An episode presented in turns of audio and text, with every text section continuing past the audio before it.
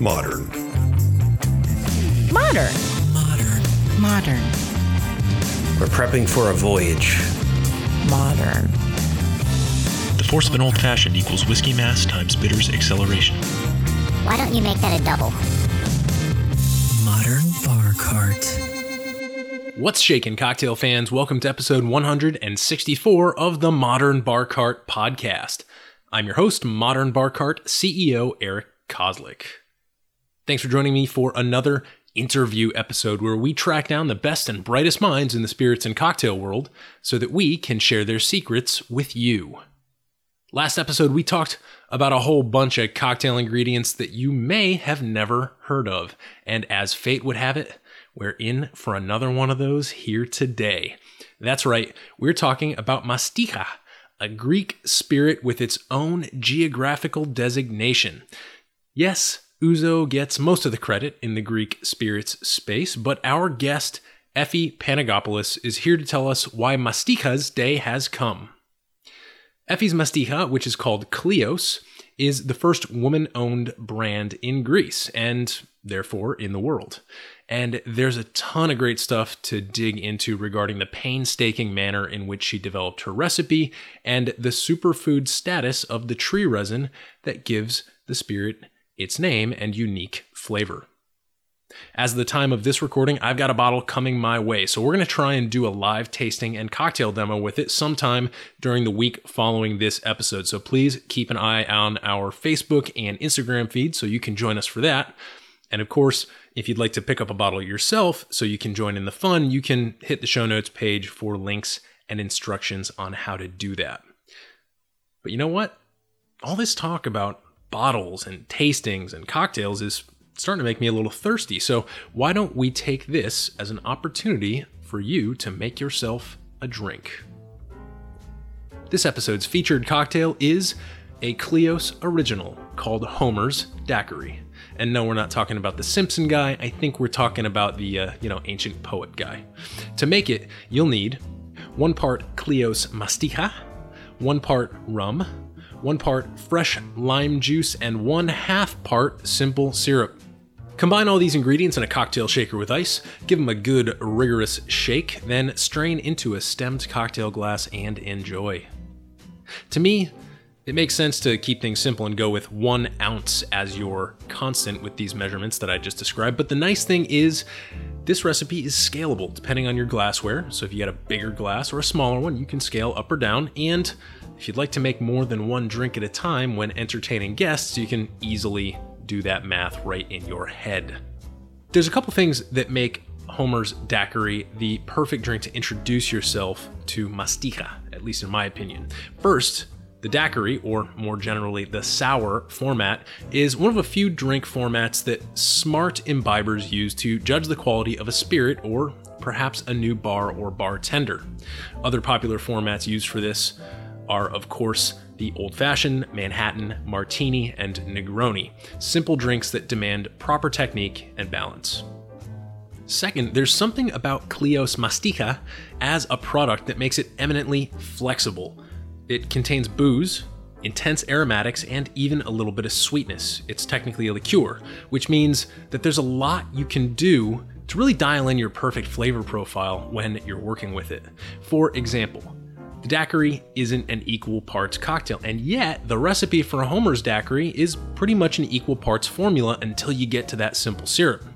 Essentially, what Effie has done here is preserve the taste balance of the daiquiri, right? The sweet to sour to boozy flavor by propping up the light sweetness of the mastiha with a little simple syrup while still allowing the aromatics in her spirit to come through and surprise our palates.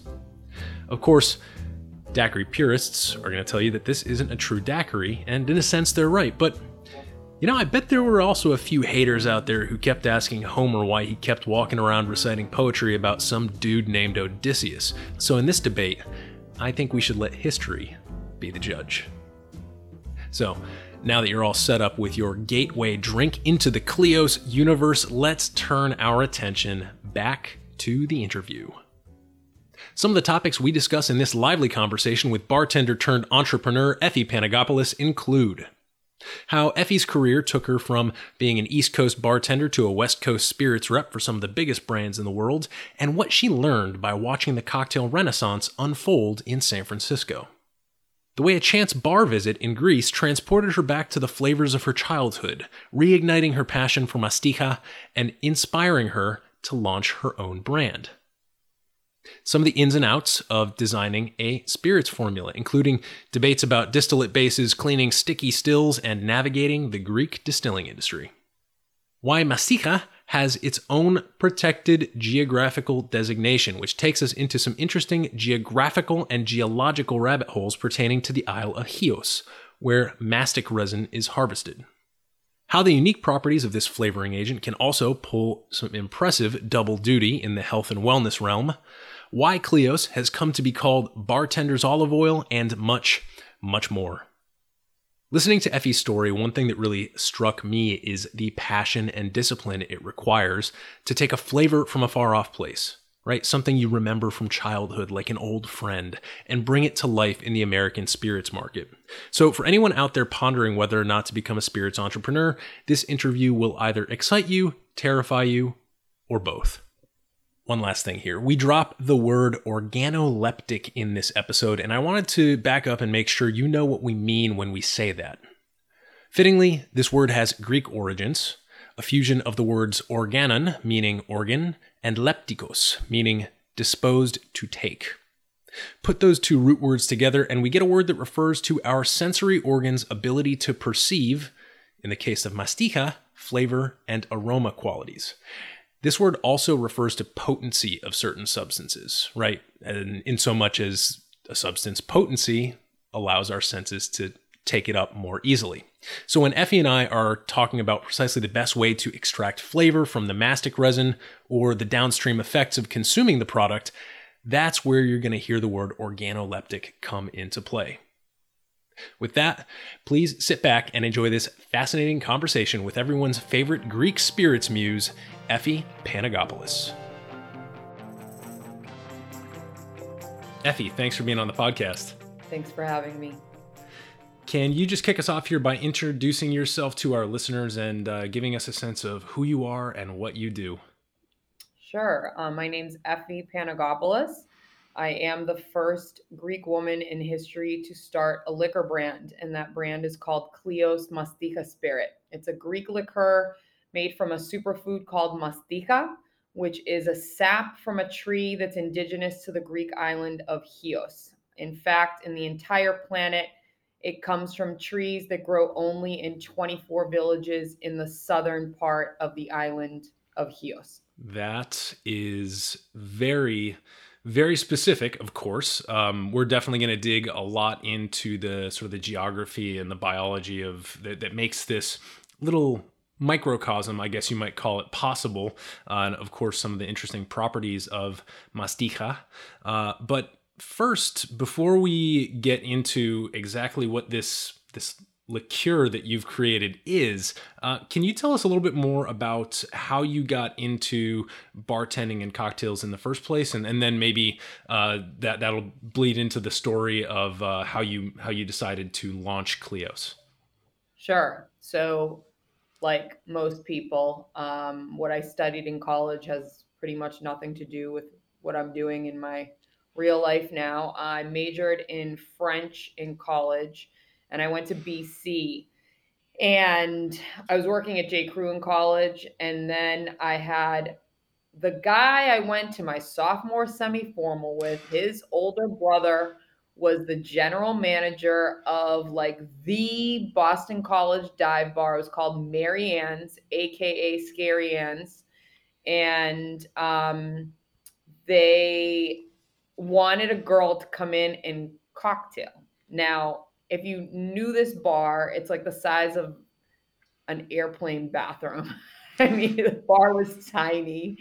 Uh, I kind of was like, why, why the hell? But meanwhile, I'm like, okay, the place was packed. I could probably make some easy extra coin working here. So I went from cocktailing on dollar draft night to bartending on the Friday night. And I was the only girl my four years at BC that, that worked at this bar. And then I ended up working at another bar around the corner called Roggie's as well. And oddly enough, there's a law in the state of Massachusetts that allows bars to have only uh, the cordials and beer. So there's like a beer and cordial license. So this was one of those bars. We had 25 beers on tap and then cordials. So I had to get really creative making cocktails with cordials only. This was like my, you know, first kind of real uh, bartending gig in my in my like pre 20s actually because I worked there when I was like 19. So um I ended up going from there and working on the supplier side because post college, I worked for every brand under the sun doing tastings and promotions. So I was the Midori girl in Boston. I drove a green VW uh, bug around the city that was Midori branded. Um, I worked on Kahlua, Courvoisier, Maker's Mark, um, Grey Goose, and Jaeger back in those days. And then my older girlfriends who had these, you know, liquor rep jobs, I kind of was like suffering working nine to five. I worked, uh, I taught high school Spanish, and then I worked for Univision um, doing copywriting. I copywrote commercials in Spanish. And I was still doing this stuff on the side, and I just thought, like, I want that job. You know, their job's so easy. All they do is hang out at bars, you know? Um, and so I ended up sending resumes for years. I mean, I was on the West Coast before I finally got a job uh, in the industry, and I got two offers. One was with Brown Forman, one was with Bacardi, in both in San Francisco. I liked the Bacardi portfolio better, so that was kind of like my first real market manager job in the industry, and that was in 2004 in San Francisco, mm-hmm. which was a great place to kind of it's a great city to get your feet wet um, when we're talking about the world of uh, you know cocktail culture because at the time it was really only san francisco and new york that were really kind of progressive in terms of pushing classic cocktail culture forward and like new york was more classicist and then san francisco was kind of like the progressive um, sister right mm-hmm. so i met people you know like Julio Bermejo when I was like 26 years old, you know, um, and so glad that it was the city where I kind of really got my feet uh, wet in in like deeper in into the into the business because you know this is a city of real cocktail snobbery. Um, so i also kind of like learned a lot very very quickly from some of the best bartenders you know not only in the country but arguably in the world. Like people like Marco Dionysos. I don't know if you've ever heard of this guy. He worked at he helped open Smuggler's Cove. Um, he's a class act. This is a this is a bartender who will probably never sell out to work for for a brand. You know, he will stay behind the bar. Um, but he's the person that when I was working first first had to do a Bombay program. I walked into his bar, which was the Starlight Room and he asked me what were the two botanicals in Sapphire that weren't in Bombay Original, and um, I got one right. So imagine I got I got stumped by the bartender, and I'm the brand rep. Um, but rather than like be a snob and make me feel stupid, he actually kind of you know took me on a cocktail journey of classic gin cocktails. This was my first day on the job working for Bacardi in San Francisco so just kind of goes to say like what kind of a city San Francisco is. I had my first French 75. I had my first Bramble from him, which to date is still like one of my top 10 cocktails. Like I, I, I love, love, love, love a Bramble. It's like an adult slushy, right? um, totally. So uh, oddly enough, if you go on the Kleos website, you'll see a lot of my cocktails are crushed ice cocktails. So that sentiment stays alive today. That's awesome. Yeah. Um, San Francisco really is a special city. We had a great interview about six or eight months back with my friend Virginia Miller, who's uh, she's based in San Francisco, and and you know just uh, especially in the year 2004. I mean, to, to be a fly on the wall at that place at that time, and to to have a hand in building a cocktail culture that is still probably among the top you know three cocktail cities in the U.S. to this day. Um, you know that, that's a big deal, and and I think you know, it, it's easy to romanticize timing uh, because when you look back on timing, you're like, oh, I was in the right place at the right time. Uh, but you know, th- there's a lot of work that goes on under the surface uh, that, that that makes that timing and that serendipity possible. So, um, why don't you take us to the point in time when you decided that uh, Mastiha and specifically, you know, a, a brand that you wanted to bring to market w- sounded like a good idea or sounded like the thing you needed or wanted to do? Well, I mean, if we take that that time in in San Francisco, right? So I'm in this city where I'm being exposed not only to a fantastic cocktail culture, but just like, you know, cocktail nerd after cocktail nerd, esoteric spirit after esoteric spirit. And I'm 100% Greek. My parents are off the boat. And I ended up getting recruited by Remy Cointreau for Metaxa, which is the largest global Greek spirit brand. And the role was a national brand ambassador role. And um, I mean, I was, it's funny, I was like stoked, but then also kind of making fun of myself at the same time because Metaxa is the stuff that like your grandfather or your dad was drinking. And, you know, I called my dad up and he's like, oh, you have to get this job, you know? Meanwhile, I'm kind of like, oh, how cool it will be to work on a Greek brand, but like, you know, I don't love Metaxa, right? So um, I had to uh, took me a while to like fully fully embrace the brand. The interview process itself was like six months but this was the job that brought me back to greece you know and kind of reignited the love affair with the old country. I had gone i had spent most of my summers and entire summers as a kid in greece. And then from the age of 16 till the age of 27 i had not gone back at all.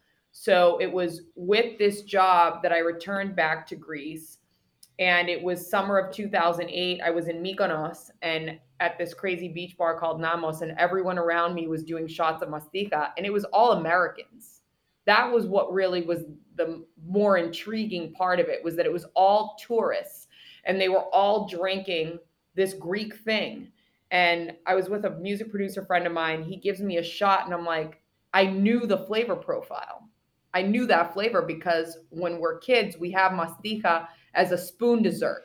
It's called ipovrigio or vanilla, and it looks like fluff, and you swirl it around in water and suck on it like a lollipop. And it slowly, slowly dissolves and gets like softer because it's really thick and tacky, and it gets softer in the water as you swirl it. Um, and so that was the flavor. And I'm like, oh my God, this is like that stuff we had when we were kids. And then I'm thinking, and they make alcohol from this? You know, and like, why the hell isn't this in the, United States? Like, I'm going to be the one to make this happen. And Saint Germain had launched in 2007, you know, the year prior, and kind of just like lit up like wildfire. At this point, I was, I'd left San Francisco, I was living in New York. And um, I literally thought to myself, this could be the next Saint Germain. And, you know, funny enough, Saint Germain, they were calling bartenders ketchup and now the press is calling Kleos bartenders olive oil because you can literally mix it with everything. Yeah. So um, from that eureka moment in 2008 to the point that I launched was March of 2018. And I don't know if we have enough time on your podcast to talk about the slings and arrows that I had to take to get to the point of launching, but I'm sure we can scrape the surface a little bit. Yeah, well, I mean, I, I think first of all, uh, I, I love the Saint Germain detail because one one thing that I find in common between Kleos and Saint Germain is a beautiful bottle. Um, and uh, you know, so that's something we can talk about maybe maybe um, in, in, a few moments here. But um, why don't you take us through some of the decisions, uh, especially pertaining to um, which distiller or facilities you selected to partner with to actually get this produced because it is produced in Greece and we are in the US. So so talk talk right. us through that. So it legally has to be made in Greece. Mastiha has, you know, regulations that some people don't know about. um, meaning there's been a couple of brands that have tried that, that produce in the that have tried to produce in the US and still call themselves mastiha and the TTB has no idea about any regulations on the category so they've kind of gotten away with it but mastiha legally it is a PDO it's a protected designation of origin ingredient it has to be bottled sourced in Greece to legally be called mastiha, and any product with authentic Chios mastiha has to have the stamp from the Chios Mastiha Growers Association um, that verifies you're using, you know, real mastiha. So I actually consulted for Skinos, which is the largest brand out of Greece. So was, I helped him come over to the US. So it was when I was working on that brand that I kind of did the deeper dive on the category in terms of who's making mastiha, how are they making it, you know, and initially I was going to work with him, and he was actually making it at the Metaxa uh, factory in in Athens. Um, and I helped. We we brought it into the Manhattan Cocktail Classic. I don't know how long you've been around. If you actually attended that, that was like an attempt to do something like Tales of the Cocktail, not in New Orleans. So the Manhattan Cocktail Classic, I think, had three years, maybe. Mm-hmm but it was when we did that um, i was working with willy shine to make our cocktail for our bar and he said to me effie this juice is messed up and i'm like but what do you mean and he said to me it's just like i i spec the same drink two different bottles taste different so i like rushed down to the bathroom at astor where they were doing this and sure enough again, not something that a sophisticated palate would notice, excuse me, that a non-sophisticated palate would notice, but I kind of was like, "Oh damn." Like definite differences, sweetness level, etc. So when I approached the owner at the time on that feedback, he was kind of like, "Oh, well, it's it's an agricultural product, you know, kind of like it is what it is, right?" And so in my mind, I was kind of like, "There's no way in hell that I'm going to hang my hat on a product that has consistency problems, particularly when my target was bartenders like this, you know? And I mean, let's be honest, right? If you are a restaurant, you are a bar, you make a grilled cheese, you make a cosmopolitan, whatever it is, you want that drink to taste the same every single time that your customer is coming to, to your uh, venue, right? So, um, for financial reasons, I didn't move forward with the owner of Skinos. And I decided, you know what, I'm going to try to go at it on my own. And I initially actually just asked the distiller at Metaxa, I'm like, listen, are, do you guys have any exclusivity agreements? Because they're the biggest distillery in Greece. And in my mind, I just thought, like, I don't want to deal with the, pardon my French, shit show that is Greek distilleries because they're small, they're not very many of them, you know, and there were not very many that were putting out high quality products. So I went to Metaxa first and we did about eight formulas there. And the only levers I had to play with were how much mastiha and how much sugar and they were using a neutral beet base. And so I frankly, um, I wasn't super excited. You know, I picked a formula and I wasn't super excited. And I did focus group it. And believe it or not, uh, it was like bartenders like Jim Meehan, um, Dushan Zaric. These were some of the guys that I had tasting like the first formula iterations of Kleos. They really liked the very bone dry formulas. And then consumers hated the bone dry formulas. Um, then what ended up happening was Skinos actually did make Metaxa sign an exclusivity agreement. So then I actually ended up forced to try to find another distillery. And I had kind of like a crisis of conscience because I was like, oh my God, where am I going to go? And where am I going to go that, that can do high volume, you know? And um, I ended up, it ended up, the whole thing ended up being a huge blessing in disguise because I found two other distilleries that not only uh, gave me superior formulas, um, but also were small batch production. So small stills versus industrial production. And so there was one distillery in Patra uh, called Chachalis, and they make the original tendura, which is a classic Greek cinnamon liqueur. And their family originally was from Chios. So this was like great great grandfather, grandfather, father, and son. And the son's now doing the distillates. Phenomenal family, but they had one baby still, and we're talking this thing was like a 200 liter, right?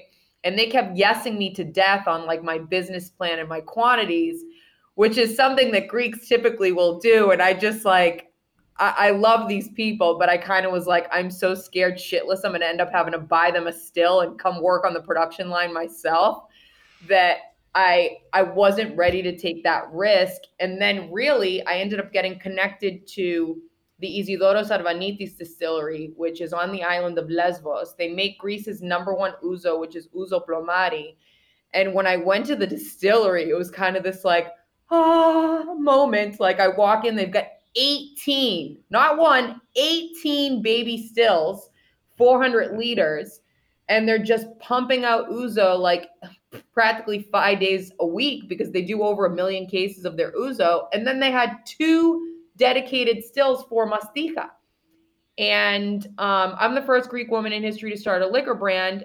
The distiller there is the first Greek female distiller. So I kind of was like, bingo, this is phenomenal.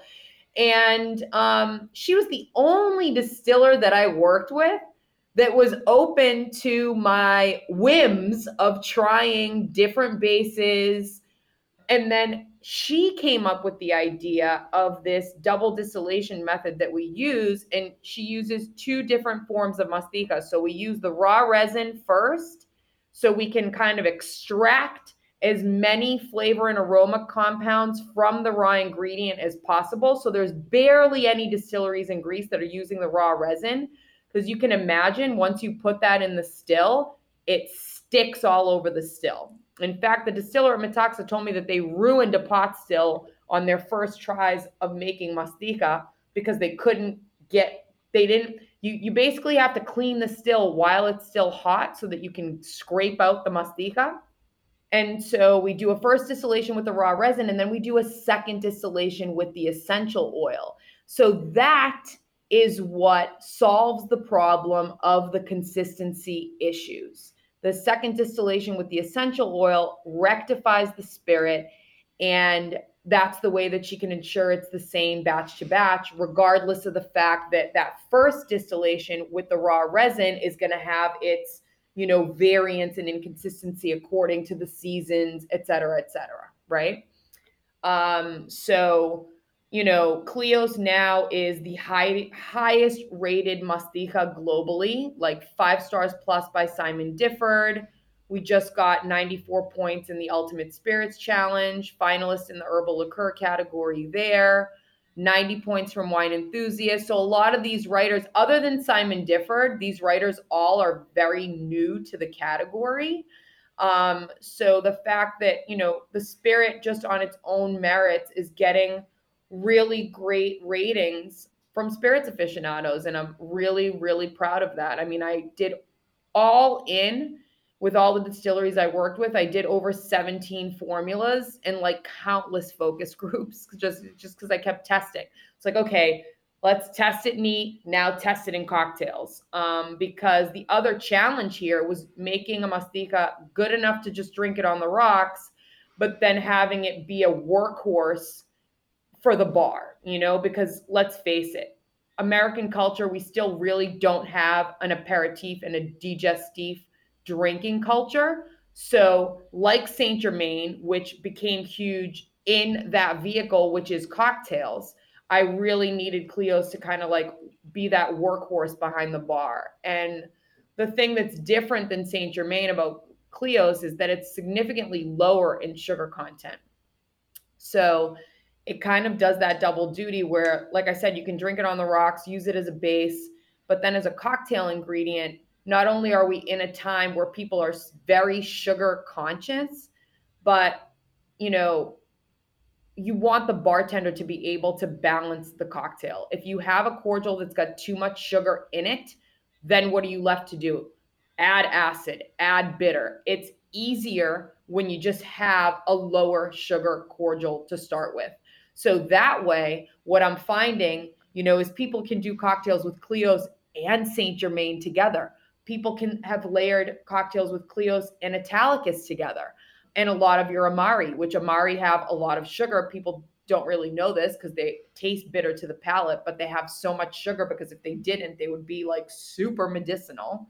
So that's what's kind of great about Kleos is that you can really layer flavors um, on top of it because it's kind of that it's the very low end of the sugar spectrum for cordials.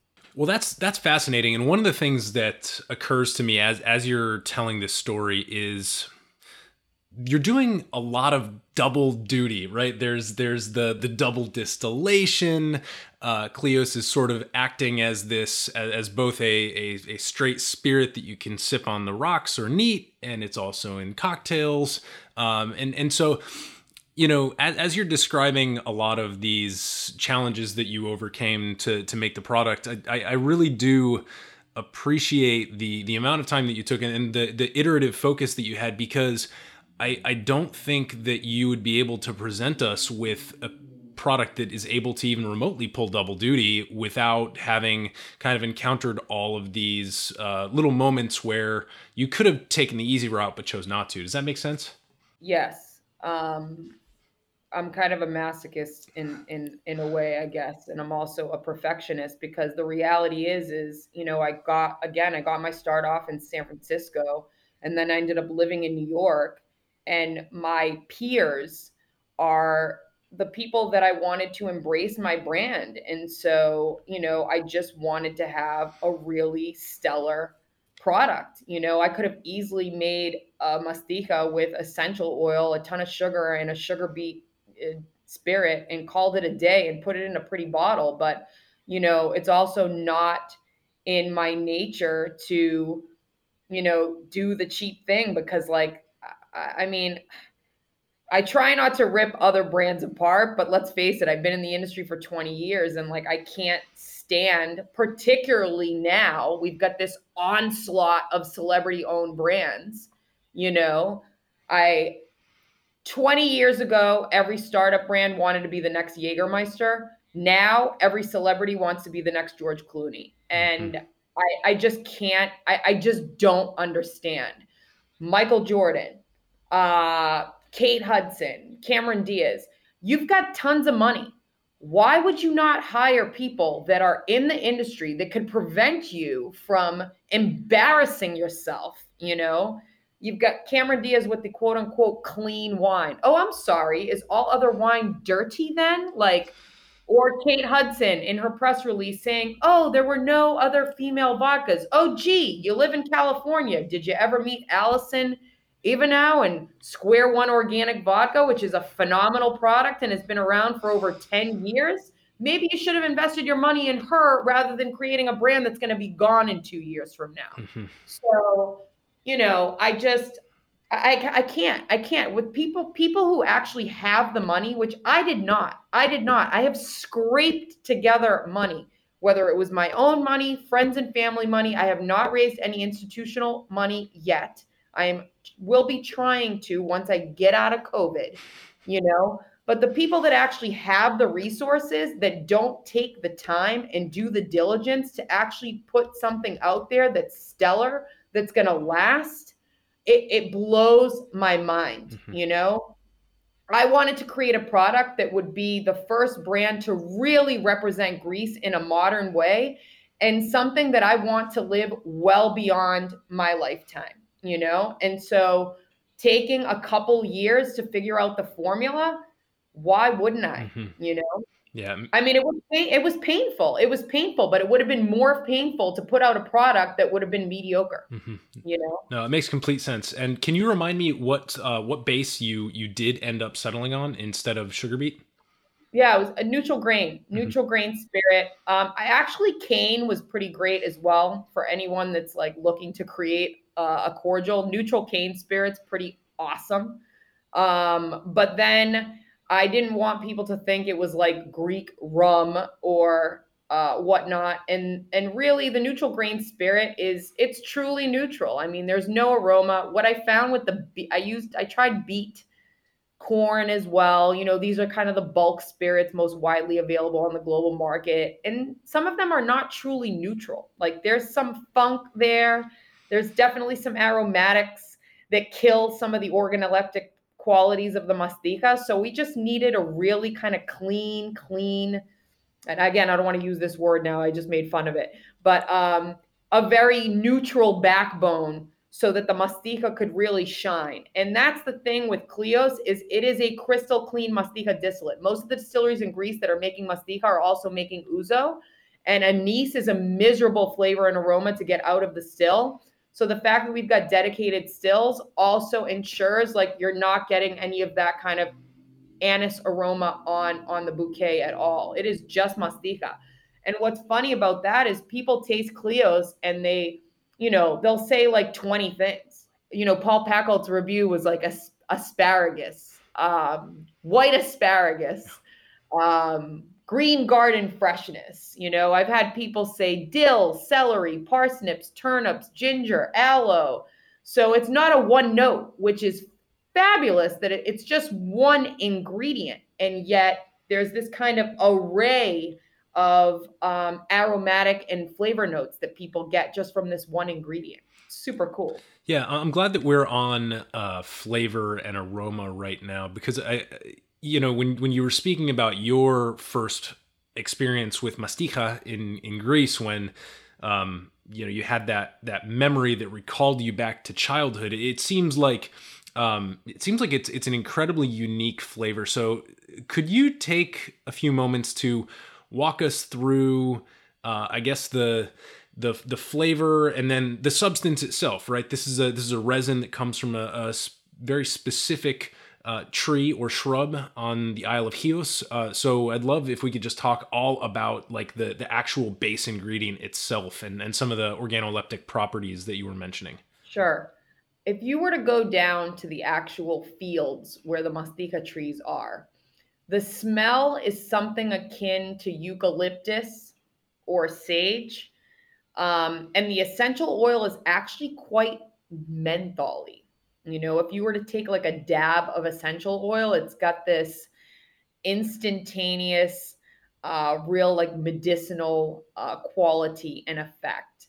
So if I were to have made a bone dry mastiha, that's what it would have been much closer to. So it would have been much more gin like. And the reality is, is mastiha, as we know it and grow up with it in Greece, is very confectionery because they take that raw ingredient and then mix it up with glycerin and a crap load of sugar. And the resulting flavor is something closer to like vanilla.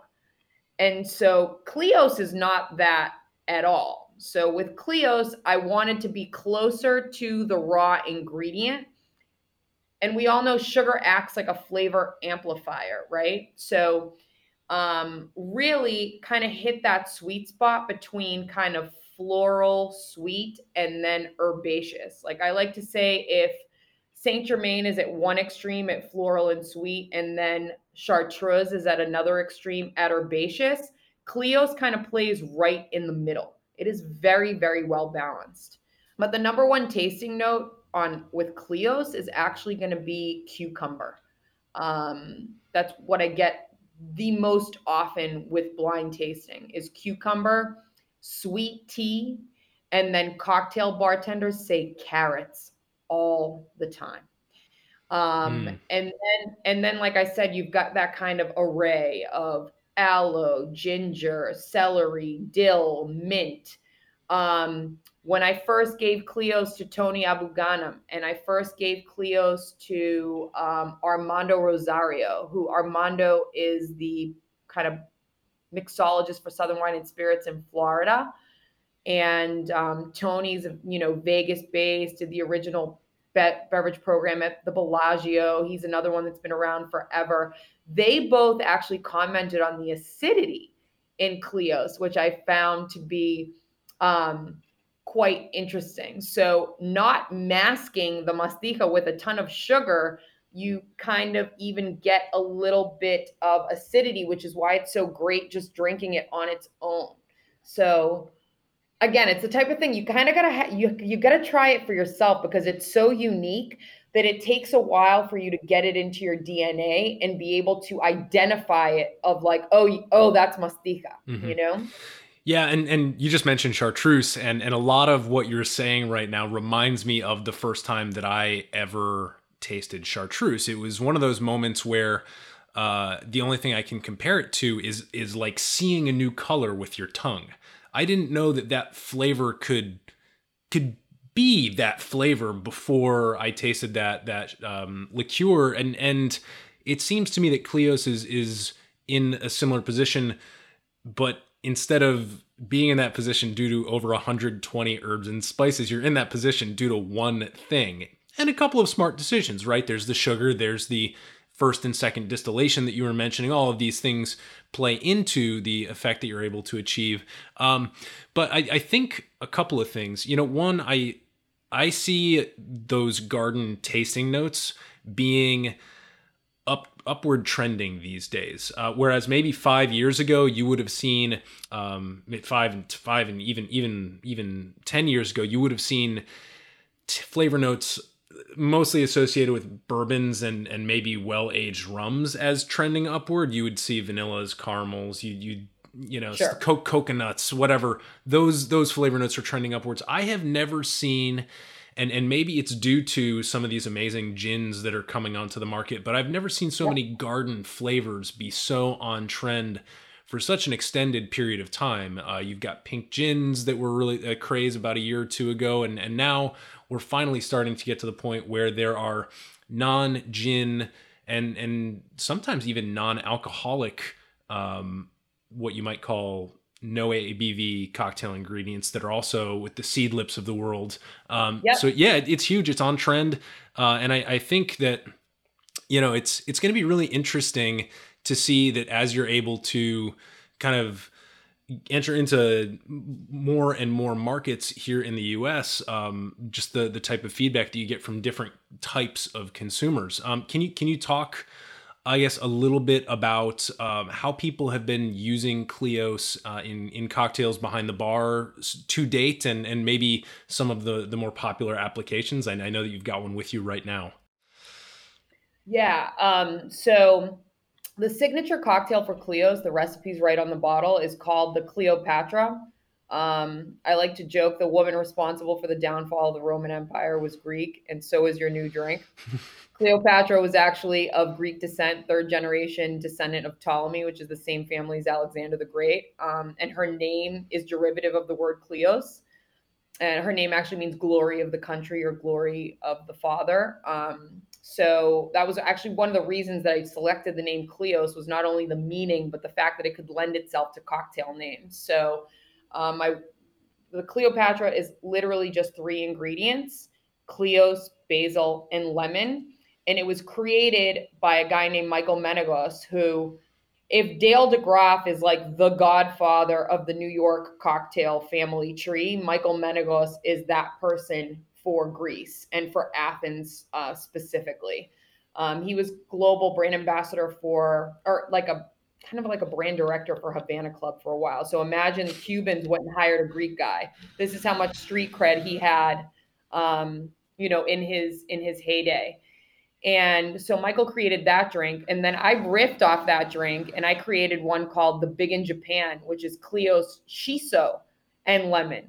So you can take that classic sour, which is just two ounces Kleos, half ounce lemon, and literally do it with any of your favorite herbs sage, rosemary, do it with cucumber, um, uh, thyme, like a- any of your favorite herbs in that sour is going to work phenomenally. And alternatively, you could use lime juice as well if you prefer lime.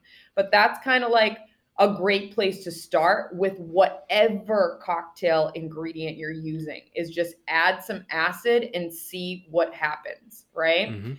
So that's that's your starting point. Now, with most of the recipes that I ended up, you know, kind of finagling with with Kleos, we just went one one. So one ounce Kleos, one ounce. Pick your base spirit, pick your fruit, pick your citrus, pick your herb. So that's kind of a really easy uh, way to build a Kleos cocktail, and obviously that that would be more of a sour style or cobbler style of a drink. And then you can obviously use it um, as a sub in classics. Like one of the drinks I have, it's called the Jean Cocteau, and it's a Corpse Reviver number two that I subbed Kleos in instead of the absinthe. So it's so it's gin, Kleos, Lillet, Cointreau phenomenal drink, all equal parts. Absolutely delicious. My God, that sounds amazing. You know, and it's it's a little less off-putting than I love absinthe, but literally only a quarter ounce. I can't really handle much more. Um, but most consumers kind of like, eh, again, and I say most, meaning let's say 80% cannot really handle those intense flavors of uh, absinthe, even chartreuse, you know, can be a little off-putting. Um, so Kleos is much, much more approachable. Um, when we're talking about bartenders, I'm going to say the number one go-to for Kleos is gin. Like Food and Wine had approached me um, a while back. They were doing a piece. It was like, why Mastiha must be in your bar cart now? And they asked me for recipes, and I was like, done. You know, I reached out to bartenders around the country LA, Texas, Boston, New York, Chicago everybody gave me gin recipes. Um, so that's definitely the number one uh, go to. And what's funny about that too is that like blind and during blind tastings, consumers sometimes will say it's like a sweet gin uh, when they try it blind. Um, and then for me, my next go tos are going to be agave. Kleos is phenomenal with tequila and mezcal, you know, and it's going to bring out more of those kind of grassy vegetal notes. There's some minerality with Kleos as well that like just pairs brilliantly with agave. Um, one of the other drinks that's on my bottle that I actually created, I call the Ay Kleos Mio instead of Ay Dios Mio. Um, and it's just a Tommy's margarita inverted. So it's two Kleos, one tequila, half lime, black pepper instead of salt, and it is like just a great variation on on your standard margarita and it's going to be a little less sweet um, than what it would be using Cointreau.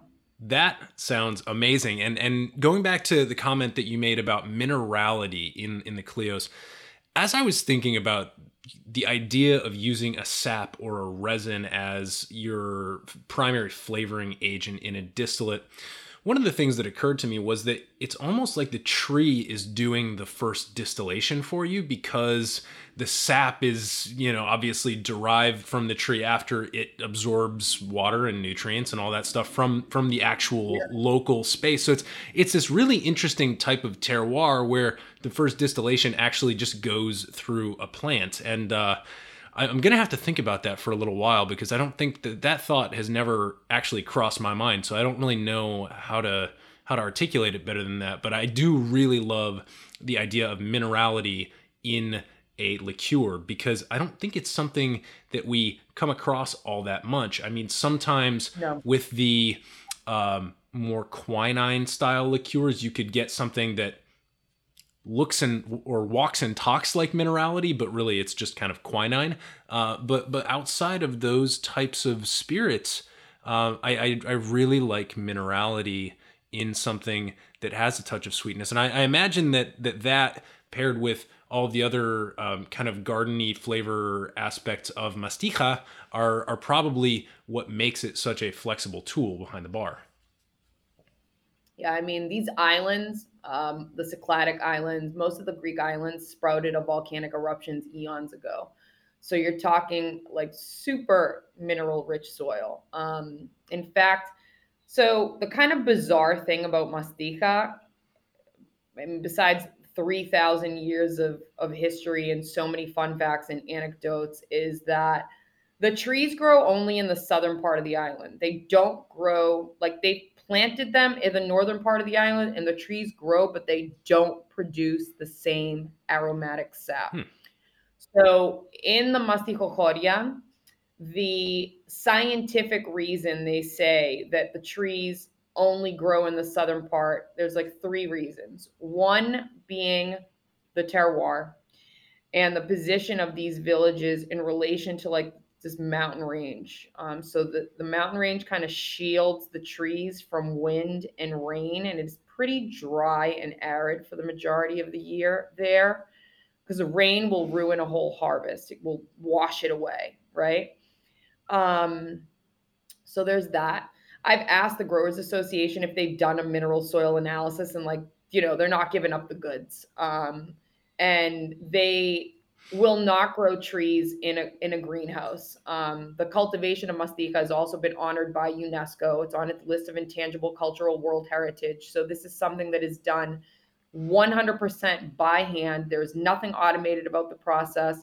There is it is t- totally organic, fair trade, sustainable, all of those things that the modern consumer is looking for, except that nobody really knows about this. I call it Greece's best kept secret. Um, so there's that, there's the terroir, and then there's, you know, what they attribute to eugenics. Over time, the ancient Heians were picking the best trees that gave them the most resin to repropagate. And you replant a tree from the branch. There is no seed. So you just cut a branch, stick it in the ground, five years that will mature to, you know, being a mastiha tree that you can cultivate. Um, a tree's matured around 20 and then they're old at around 100, right? But there are very, very old trees. Um, and the harvest is only from July until uh, September, July 15th till the end of September. So they get a break. They get to rejuvenate over the winter time because basically the way they harvest the trees is by making little incisions on the tree. So when they make those incisions, you're essentially wounding the tree and its excreting of its resin is its healing mechanism. And the third reason would be the systematic cultivation over time. So this is something that's been passed down, you know, from family to family, generation to generation. There are no big companies that own trees. This is very much independent. The Chios Mastiha Growers Association is about 3,000 families that have these trees uh, that harvest them to cultivate the sap. 10 years ago, the average age of a mastiha farmer was 65 years old. So it was also very much a job done by the elderly and it's now lowered to 55 years old because a lot of younger people have come back to the island to kind of resurrect their family's tradition. There are trees that are laying around unclaimed, unharvested, you know, and this is something like when I first started on this journey. 2008 there were about 10 brands of mastiha there's now 50 brands the majority of those brands are made with artificial mastiha which Turkey is notorious for creating artificial mastiha. So not everyone is using authentic Chios mastiha, but this has become, you know, a hot category not only for liqueurs. Mastiha is used in skincare. It's also used in bandages. It's used in surgical thread because it helps with wound healing and skin regeneration. Chanel started using mastiha in their blue serum cream because it's also um, kind of used as an anti aging ingredient. And it's used in toothpaste, mouthwash, and then some really weird shit, pardon my French, is they use it in like varnishes, mm. like paint varnishes. Um, so it's got, and then I'm forgetting the main use, which is um, in uh, in pharma. So it is mastiha kills H. pylori, which is the bacteria that causes peptic ulcers, gastric cancer, and acid reflux. So it is in the EU, it's officially recognized as an herbal medicine. So there are pharma companies that put mastiha in pills for people who have GI problems. Mm-hmm. So everything gastrointestinal, mastiha is a natural remedy for Crohn's disease, irritable bowel syndrome. So it's got this wide myriad of, of uses outside of uh, the world of spirits. And then, of course, it's also used as a spice in culinary. You, you can cook with mastiha. Mm-hmm. You can make sweets with mastiha. Ice cream is going to be one of the most common things. Um, the Alinea cookbook has two dishes with mastiha in it. In an interview that um, Grant, and I would never pronounce his last name right, Grant Achatz from uh, mm. Alinea in Chicago, did an interview with Gourmet Magazine, RIP. In 2008, they asked him, What's the world's most underused spice? And he said, Mastiha. So, you know, again, when I first kind of rediscovered this as an adult, I kind of was like, wow, you know, I'm going to make this cool again. and um, it's already happening. So it's um, it's very kind of gratifying to see. And you know, I really kind of hope to take this esoteric Greek thing and and make it a little more mainstream. Not Tito's mainstream, but a little more mainstream. Right, right. Well, um, it, it, must be gratifying to see that, especially you know in the you know going from going from ten to fifty brands and and uh, just being part of that. I'm sure is is uh, it's exciting to feel the momentum and uh, going back to the GI benefits.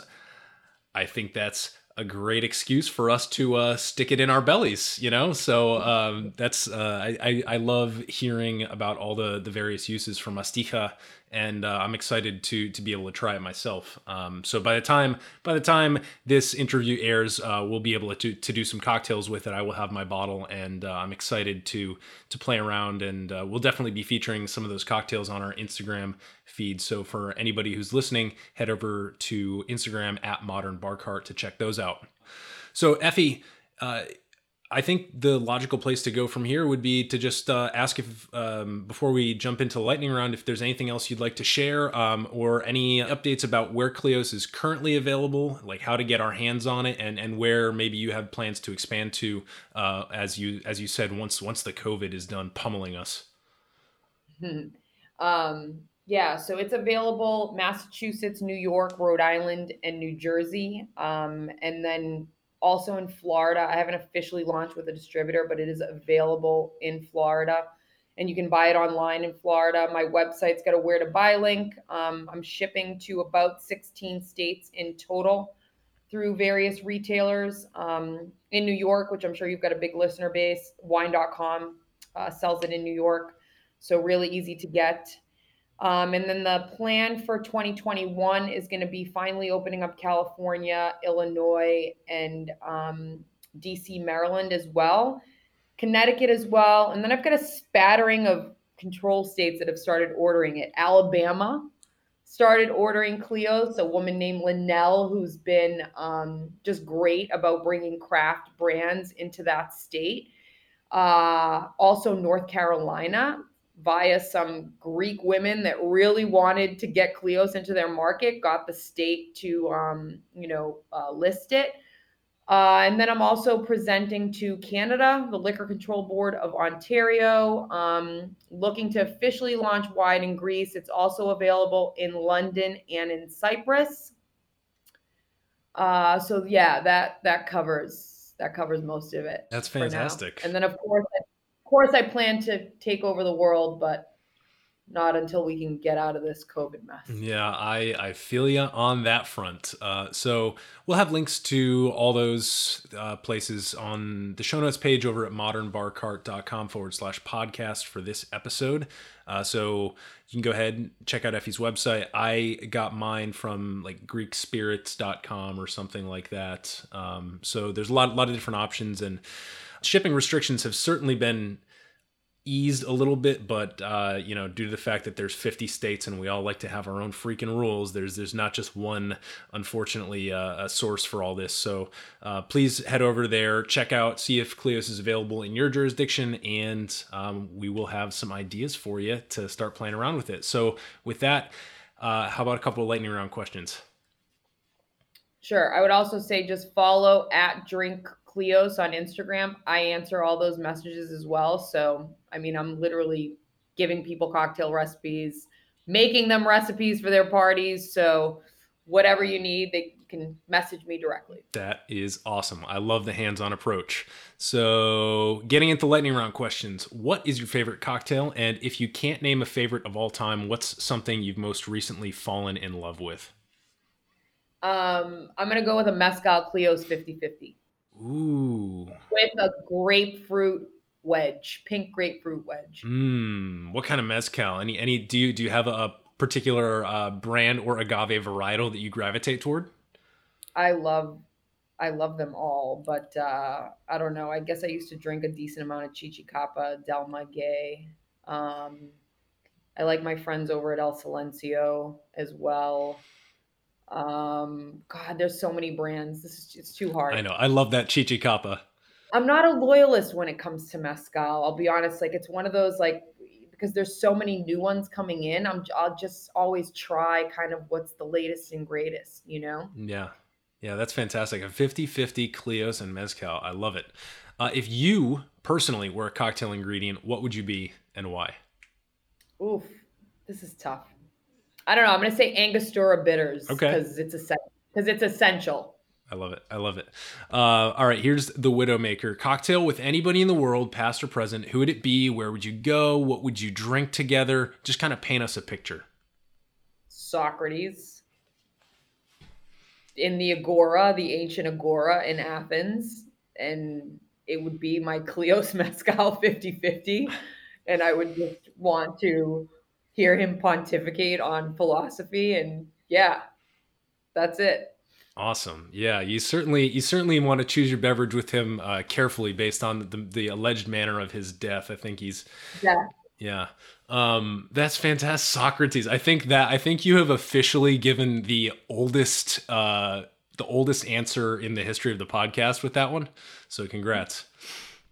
Um, next up, what is a common or traditional cocktail ingredient that you've never tasted and why? What have I not tried yet? Uh, this is kind of embarrassing. I have not tried Suze on its own. Um, and I think because some people compare it to Kleos sometimes, so I don't know. I guess I've just had an aversion to to trying it. Yeah, I think that, that that. falls into that category of like slightly maybe minerally liqueurs, but it, it gets the mineralness from the in, instead of being like a quinine minerality, it's a gentian minerality. Um, and uh, yeah, it's it's tough. It's a little tough on its own, and um, I, I I definitely prefer it with an acid and some sort of clear spirit mixed in a cocktail. But um, but yeah, Suze Suze is I've had it in a cocktail, Mhm. to be clear. I've had it in a cocktail. I've just never had it by itself. Yeah, interesting. Um, if that, if, if you don't gravitate toward that one, there's another brand called Salers Aperitif, which is another gentian aperitif. It, it might just have a slight, it has a slightly different profile. So interesting. Yeah, Well, Suze. One of, one of my big accounts, one of my big accounts in Boston does um, a Greek Negroni, and it's with um, Kleos as the base, uh, Campari, and Salers. Mm, wow, that's that sounds really really good, and I imagine that the Kleos does a lot of work to balance out those two bitter ingredients because that instead Yeah. of a gin and a bitter, that's a bitter and a bitter with the Kleos, right? Yeah. Interesting. All right. Last question here before we just give you one more chance to spit out those social media handles. But uh, do you have any unusual or controversial views or beliefs in the spirits and cocktail space? Well, I'm going to say that, you know, we've got kind of, um, so we've, I already talked about this kind of onslaught of celebrity owned brands. You know, I would say there's definitely um, a lot of brands that are created by females now as well, or a lot more coming to the forefront. And I'm just going to say that just because it's female owned doesn't mean it's good. Um, so, same with the celebrities, you know, um, again, I'm all about supporting, you know, uh, female-owned brands, but you know, when you're making it pink and it's um, just cheesy and not well thought out, like, sorry, but you're not getting my my vote. No, that's fair. And I, I think we're at a really important juncture for quality right now in in the world because we're dealing with this pandemic. Everything's being disrupted, and I, th- I think this is a, a time where I think various types of quality might be prone toward slipping through the cracks. So uh, I, I appreciate that opinion, and um, you know I, I hope that um, if you, if anyone out there is listening, uh, especially to the story of, of entrepreneurship in this episode, if you're thinking about starting a brand, um, you know, just kind of goes to show how important quality is at the end of the day. Yeah, I mean, you know, I always say you should never start a product because you and your friends like it. You know, a lot of people come to market without ever having done a focus group, without ever really having a solid idea of who their target consumer is, or having tested their product within that target consumer base. You know, it's ludicrous.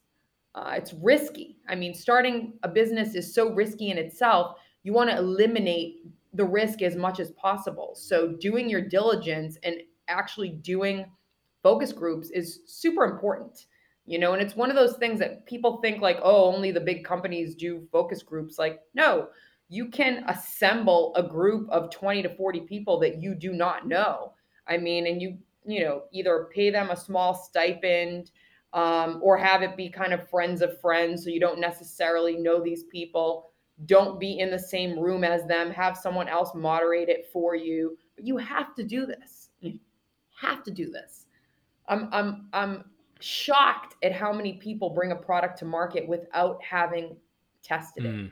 Yeah, that's a really good point. Well, uh, 10 years of testing and iteration later, we have Kleos here ready to take the world by storm. So, Effie, uh, thanks so much for being with us today. And one more time, just give us your handle and uh, your, your, your various social media handles and, and, um, and your website, please. Yeah, so it's um really easy. Drinkkleos.com. Drink and then K L E O S. And then the Instagram is the same at Drink Kleos. Beautiful. We will have all this over at modernbarcart.com forward slash podcast. You can hit the show notes page for all these links and more. And Effie, thanks once again for being on the podcast. Thanks for having me. This was so much fun.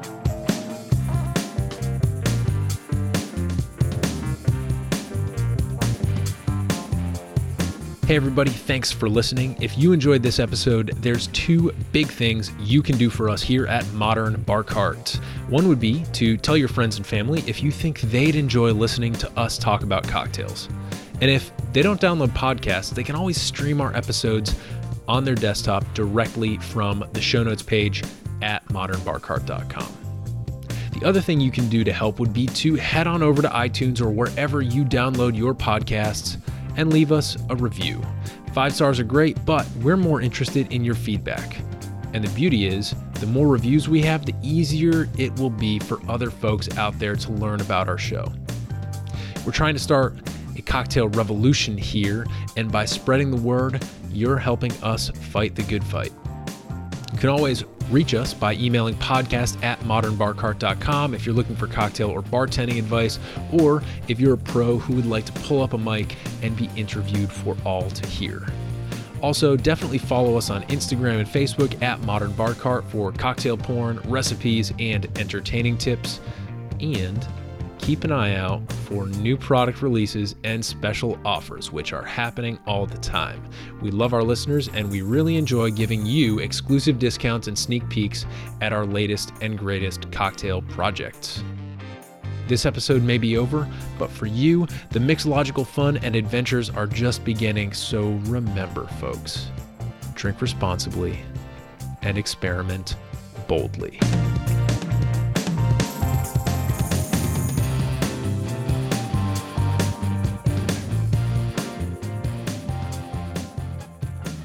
This episode was produced by Edie Frederick, with editing and sound design by Samantha Reed, delicious mastiha, courtesy of Effie Panagopoulos and Kleos, and a little bit of interview magic by yours truly. This has been a Modern Bar Cart production, copyright 2020.